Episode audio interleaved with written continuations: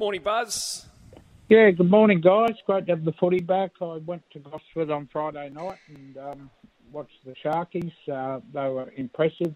Beat the Knights 28-16 and and a good game too. Really tight game. Uh, Manly 30 beat the Rabbitohs 28, and it was just nice to be back there. You know, live. Uh, good crowd, 10,000. Beautiful playing surface. It's like a pool table up there at Gosford, and uh, yeah, it was great. But look, with these trials we are about to talk to, I don't read too much into them. I, I think really to make a judgment on a football team and their prospects for the year, you've you've certainly, I reckon, you've got to wait for about six weeks into the competition. But uh, if you want to start off, I, I, I thought the Bulldogs were great. Um, 34-18 over Canberra and Moruya. I, I thought the highlight was Reed Mahoney's game, their new hooker from Parramatta. He uh, he really livened up their attack. They had an 88% completion rate, uh, which was, you know, outstanding for this time of the year. And Reed Mahoney had a couple of try assists. And um, new coach, Cameron Ciraldo, the players have bought into his uh, methods of coaching and um, – um, I'm not going to declare them certainties for the top eight, but I think they're going to be thereabout. We didn't see their full team yesterday, like with just about every other club, but uh, they couldn't have been more impressive, the Bulldogs, in my view.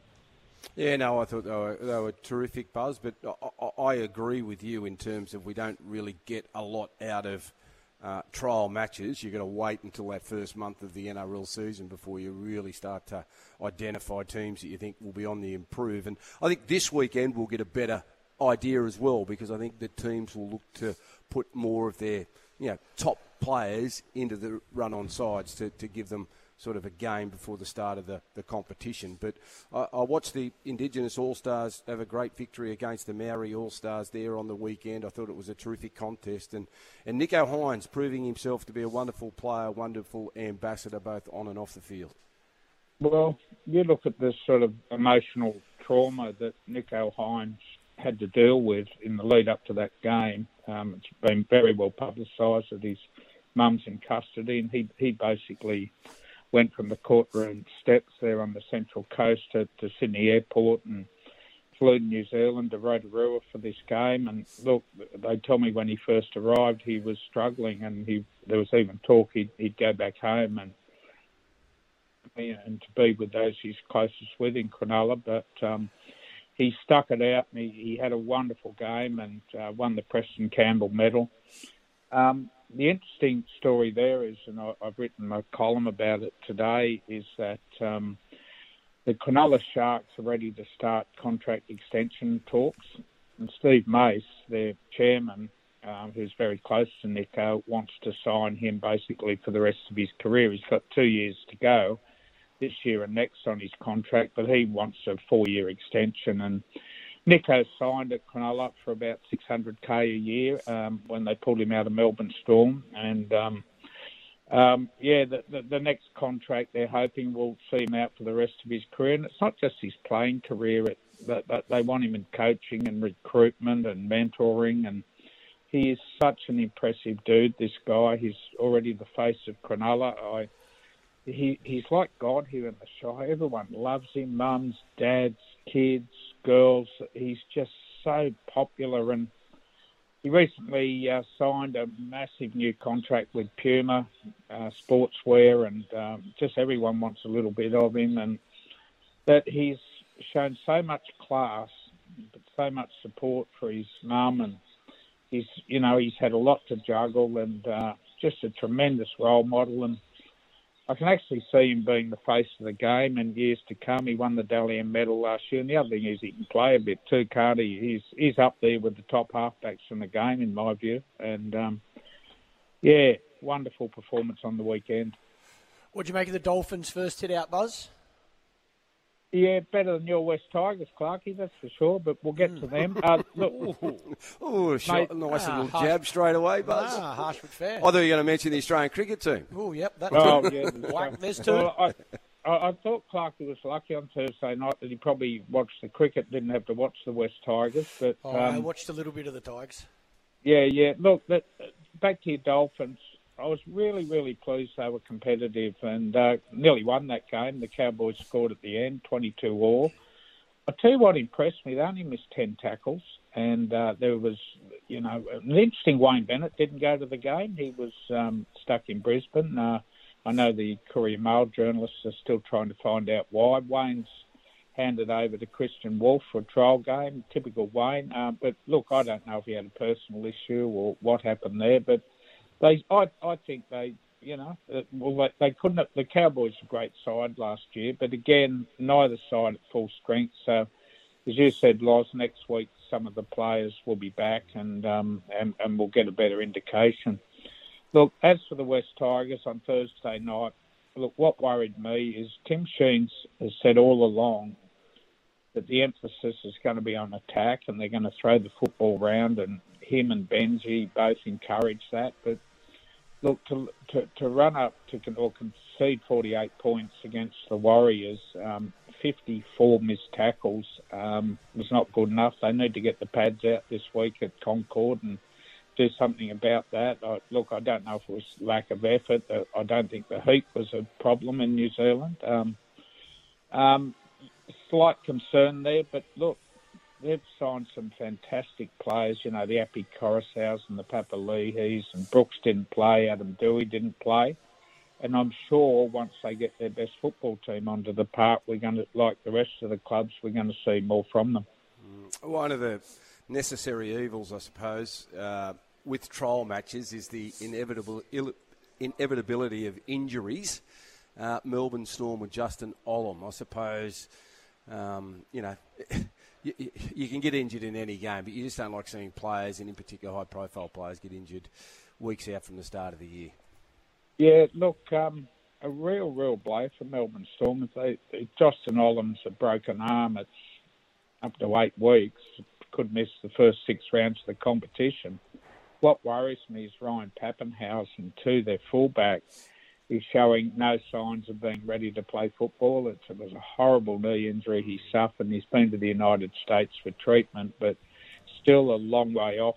Storm are telling us, even though he's back doing light training, but certainly not um, body contact. Uh, look, with, without Olam and Papenhuyzen, Storm lose a lot of their attacking punch for those early rounds of the competition. I've had a look at their draw. They got Para first up. That's the opening of the season on the Thursday night at CommBank. In their favour, they've got a reasonable draw after that. They've got the Bulldogs, the Titans, and the West Tigers after that. But I losing players like that, but not having them around, I, I think Storm are traditionally strong starters in the competition. They always have been. I can't remember them being under pressure or in trouble early on. So we might have to see them this year come from behind mm. because, as I said, you can't read trial form, but you can read injuries, and, and they are serious blows not having those two in the back five. Yeah, you mentioned Papenhuyzen. The more I think about that injury that he sustained, like a shattered kneecap, like putting yes. that all back together, I, I reckon that's going to take a lot longer than what we all think, and it wouldn't surprise me at all if he's not available until the back half of the season. Yeah, even Storm and the physios, Loz, they tell me don't regularly deal with these sort of injuries.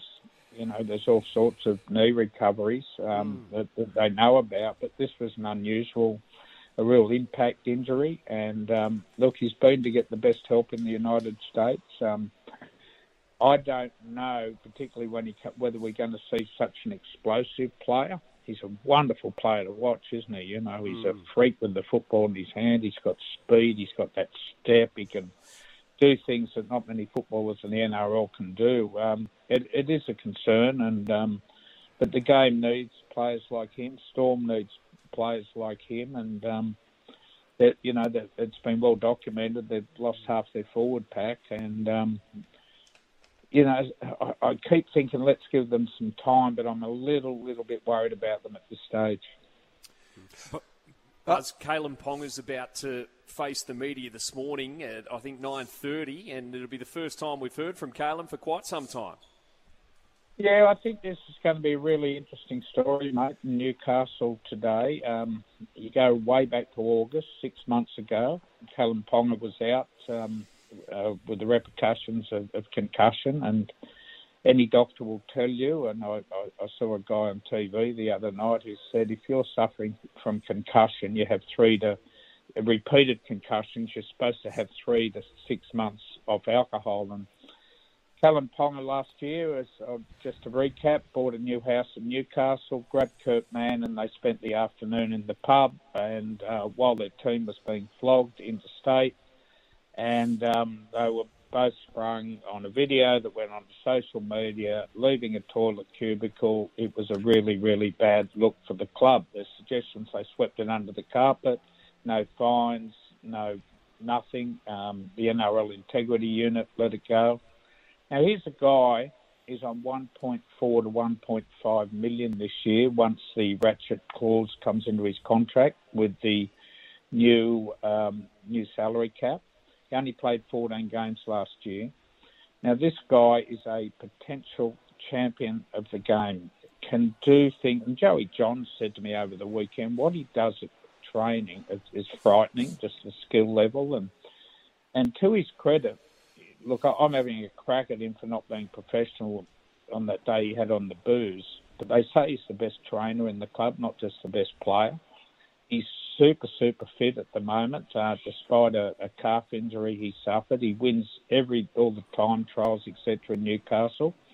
But I'd just like to see him today at this press conference as captain of the club. I think it's important to take a bit of ownership and tell people what happened and show a little bit of remorse. I don't like the fact that he's been hidden away for the last six months. I don't.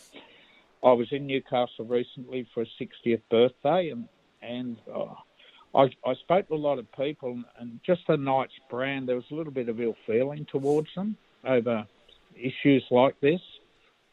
Uh, you know, they haven't been a successful football team last year, and it'll be really interesting to, and, and, and I hope he does well, because uh, pretty rugged media, as you guys know, the NRL uh, scribes, and uh, yeah, it'll be interesting to see what he's got to say today. I was happy for Kevin Walters. It looks like he's going to get a contract extension, Buzz, but there's a feeling around that the Broncos didn't need to rush into this decision. What did you make of this uh, story going around that he's likely to be signing a new two-year deal? Well, let's start off by saying Kevin Walters is dead set one of the nicest blokes in rugby league, an absolute champion fella. But for the life of me, I cannot understand why the Broncos, at this stage of the season, after one trial match, have decided to extend him for another two years. I look at it this way. You do these contract extensions possibly if there's a danger of losing your coach to another club and you lock him in long term, and um, um, that's why you do it. Now, Kevy improved the Broncos last year, but they bombed out pretty miserably to the back end of the season we saw um, we saw yesterday. It was on the Sunshine Coast. They had a 24-all draw uh, with the Titans, but I think it's an exciting roster he's got. Um, Adam Reynolds will again be the key, and hopefully, um, you know, his fitness holds up, and he, we see plenty of football. But I just didn't think there was any need. I think they could have waited to round six, maybe round ten, before they make a decision. Now, the NRL have handed the clubs $5 million a year above the salary cap. And you want NRL clubs to spend that money responsibly. You don't want to see them facing mass payouts for coaches, which a lot of clubs have wasted money on for far too long. And um, I, I'm just surprised they extended him at this stage. Have to leave it there, Buzz. Thanks so much. Where are you watching the Super Bowl today? Mate, I'll be at home. What time are you guys having your first beer down there? It's up to Loz. What's the reason? Tell me you haven't I, I, had one yet. no, I haven't had one yet, Buzz. No, I'm very responsible. You know what I'm like. Well, you can't have one on Super Bowl Day. Well, that's really? exactly right. It's un-Australian if I don't. So the answer to your question is five past nine. oh, oh, that's too. Mate, have a cup of tea, then wait a bit longer. Thanks, Buzz. Yeah. See you guys. Ta-da. See you, mate.